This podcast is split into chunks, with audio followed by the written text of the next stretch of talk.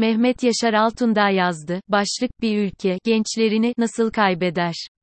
Türkiye AKP iktidarı döneminde sadece yolsuzluk, ekonomik problemler, hak ihlalleri ve antidemokratik uygulamalara maruz kalmıyor, iktidarın giderek ötekileştirdiği ve uygun bir gelecek sunmadığı gençlerinin kayıplarını da yaşıyor.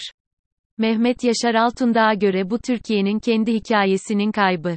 Boğaziçi bilgisayar mühendisliğini bitirmiş ve şu an bir yandan Münih Teknik Üniversitesi'nde yüksek lisans yapan bir yandan da yazılım sektöründe çalışan bir arkadaşım geçtiğimiz günlerde beni ziyaret etti. Sohbetin ortasında Münih'teki Türkiye'den gelen öğrenci sayısını merak ettim. Zira Münih Teknik Üniversitesi'nin başta İTÜ ve Boğaziçi'nin mühendislik bölümlerinden mezun olanların yeni gözdesini olduğunu biliyordum. Bana sadece Telegram hesabında binden fazla Türkiye'den mezun olmuş öğrenci olduğunu, sokakta yürürken adeta Türkiye'de hissettiğini söyledi. Hatta aralarında bir şaka bile oluşmuştu. Boğaziçi Münih kampüsü. Aklıma başka bir coğrafyada, Münih'ten binlerce kilometre uzakta olsalar bile duygusal olarak belki de Münih'te olanların kurduğu bir başka grup geldi. Ege Üniversitesi'nde tıp eğitimi alan öğrencilerin yurt dışına gitme grupları. Medyaskop'a doktor göçü haberi hazırladığım esnada Ege Üniversitesi'nde 5. sınıf bir tıp öğrencisiyle konuştuğumda öğrendiğim bu grup ise bünyesinde TUS çalışmayı bırakıp Almanca, İsveççe ya da İngilizce öğrenmeye başlayan 300'den fazla öğrenciyi barındırıyordu. Türkiye'den giden gençlerin sayısı her geçen artıyor, gitmek isteyenlerin sayısı ise katlanıyor. Bütün bu düşüncelerin ardından kendime sordum. Bir ülke gençlerini nasıl kaybeder? Daha kötüsü, eğer kaybettiğinin farkında değilse ya da umrunda değilmiş gibi yapıyorsa ne olur? Krizin temel taşlarını yerine koymak bir ülke, gençlerini sadece ekonomi kötü diye kaybetmez. Onlara onurlu şekilde davranmadığı için, onların tercihleri sonucunda onları haysiyetsiz gibi hissettirdiği için de kaybeder. Türkiye'de bugün beyin göçünü kritik bir konu yapan nokta da bu kendi gençlerine saygın bir birey gibi hissettirmeyen, onlara kendilerinin seçebildiği hayatlar üzerine haysiyetli yaşantılar inşa etmesine izin vermeyen, gelecek planlaması yaptırmayan bir ülkenin gençlerinin, o ülkeden duygusal kopuş yaşamasının hikayesidir. Ekonomik ve siyasal kriz, şüphesiz ki Türkiye'deki gençlik krizini anlamak için çok önemli. TÜİK'e göre her 5 gençten biri işsiz. Bu tabloyu daha vahimleştirense iş ve eğitim gücüne katılım oranında.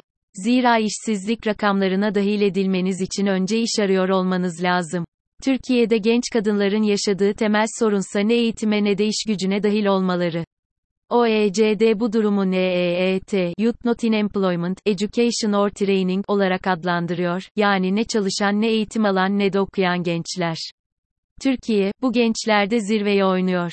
Özellikle de kadınlarda. Genç kadınların %44'ü yani neredeyse her iki genç kadından birinin ne okuyor ne de iş gücünde bulunuyor.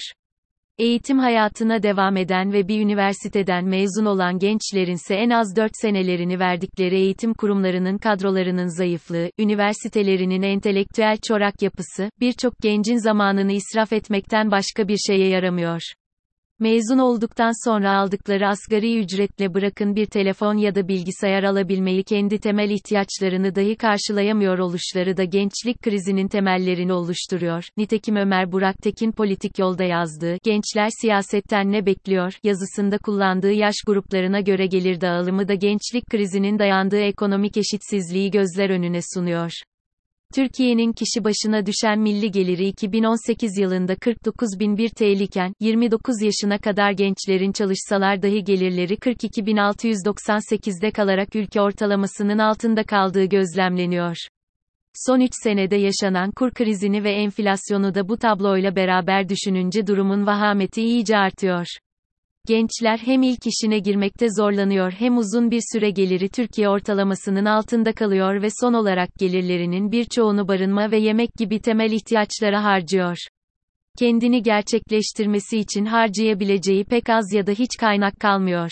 Zaman dahil. Krizin resmini birleştirmek bütün bu somut problemler krizin temel taşlarını oluştursa da Türkiye'nin kendi gençliğini kaybetme hikayesinin sadece görünen yüzünü oluşturuyor. Nokta. Çünkü parçaları birleştirdiğimizde oluşan bütünlük, parçaların toplamından büyük oluyor. Ekonomik, politik, hukuki veya sosyal kriz birleşince büyüyor. Bir duygusal ve haysiyet krizi yaşatıyor. Bir gencin kendisiyle ve ülkesiyle kurduğu ilişkiyi zedeliyor. Kendisine ve ülkeye olan inancını azaltıyor. Çünkü haysiyet, Besim Dellaloğlu'nun yazısında belirttiği gibi, doğuştan elde edilmez. Ya da doğuştan kaybedilmez. Haysiyet, tarihseldir, kültüreldir, sosyolojiktir, hatta sınıfsaldır, ilişkiseldir. Vakumda haysiyet olmaz. Tercihin olmadığı yerde haysiyet olmaz https 2 twitter.com slash meral alt çizgi aksenir slash status slash 15708198257520474617 Meral Akşener'in gençlerle oturup konuştuğu programda sözü alan 24 yaşındaki genç bir kadını ağlamamak için kendisini tutsa da dayanamıyor. İstediği bölümden mezun olduktan sonra ne kadar iş ararsa arasın özel sektörde okuduğu bölümü yapmasına imkan veren bir iş bulamadığını söylüyor. Firmalar diyor, sanki annemizin karnından tecrübeli olarak doğduğumuzu varsayarak bizden tecrübeli olmamızı bekliyor, bir fırsata dahi layık görülmemenin öfkesini içinde taşıyor. Gençler de bu fırsatsızlığın, adaletsizliğin kendisine öfke duyuyor. Bu da yukarıda bahsettiğim gençliğin yaşadığı bir haysiyet krizine sebep oluyor. Gençlerin eline tercih imkanları verilmiyor kendi hayatının iplerini eline almak istese dahi ya bu engelleniyor ya da isteklerini gerçekleştirecek imkanlar bulamıyor. Böylece gitgide içine kapanıyor, hayata küsüyor, öfkeleniyor. Tercih yapabileceği, hayatının kontrolünü eline alabileceğini düşündüğü, bir birey olarak değer görebileceği yerlere gidiyor, gitmenin hayalini kuruyor. Türkiye kaybetti, Avrupa kazandı gençlerin duygusal kopuşu ve bir haysiyet görmemesi kendini günlük hayatta gösteriyor da. Türkiye'de siyasetin ve siyasetçilerin yaşlı doğasından dolayı bu sorun çok uzun süredir görmezden gelinmiş olsa da en son beyin göçü tartışmalarıyla gençlik krizi daha çok konuşulur oldu.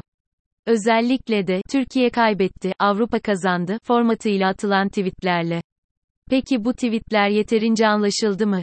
Türkiye kaybetti ve bir Avrupa ülkesi kazandı demenin aslen hangi derin krizleri gösterdiği üzerine yeterince konuşuldu mu? Ne yazık ki hayır. Bu paylaşımı yapanlar, nankörlükle, ilgi çekmek istemekle, vatanını sevmemekle suçlandı. Bir ülkenin kendi gencini neden kendi ülkesinde tutamadığı, neden gençlerin gitmek için can attığı üzerine düşünülmedi. Halbuki mesajın arkasındaki derin bir kendini kabul ettirememe ve kabul ettirme umuduyla başka denizlere yelken açma hissiyatı anlaşılmamış bir şekilde havada asılı kaldı.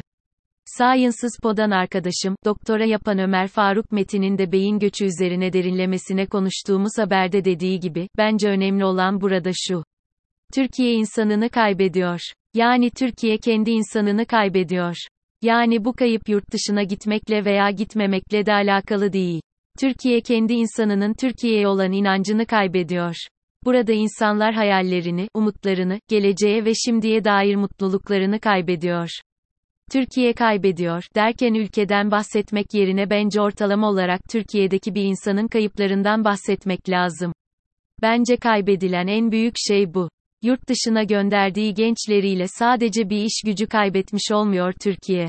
Kendisine, ülkesine, çevresine olan inancı zayıflamış insanlarını, kendi hikayesini kaybediyor. Gidebilenler yeni bir hikaye bulma umuduyla hayatlarına devam ediyor, kalanlar ise bu kayıplarıyla yaşamaya alışmaya çalışarak o yüzden gençlerin sesine kulak vermeli, onların haysiyet taleplerine ve tercihlerinin saygı görülmesi isteğine kulak kabartmalı. Çünkü hikayesi olmayan ülke, yolunu kaybetmiştir.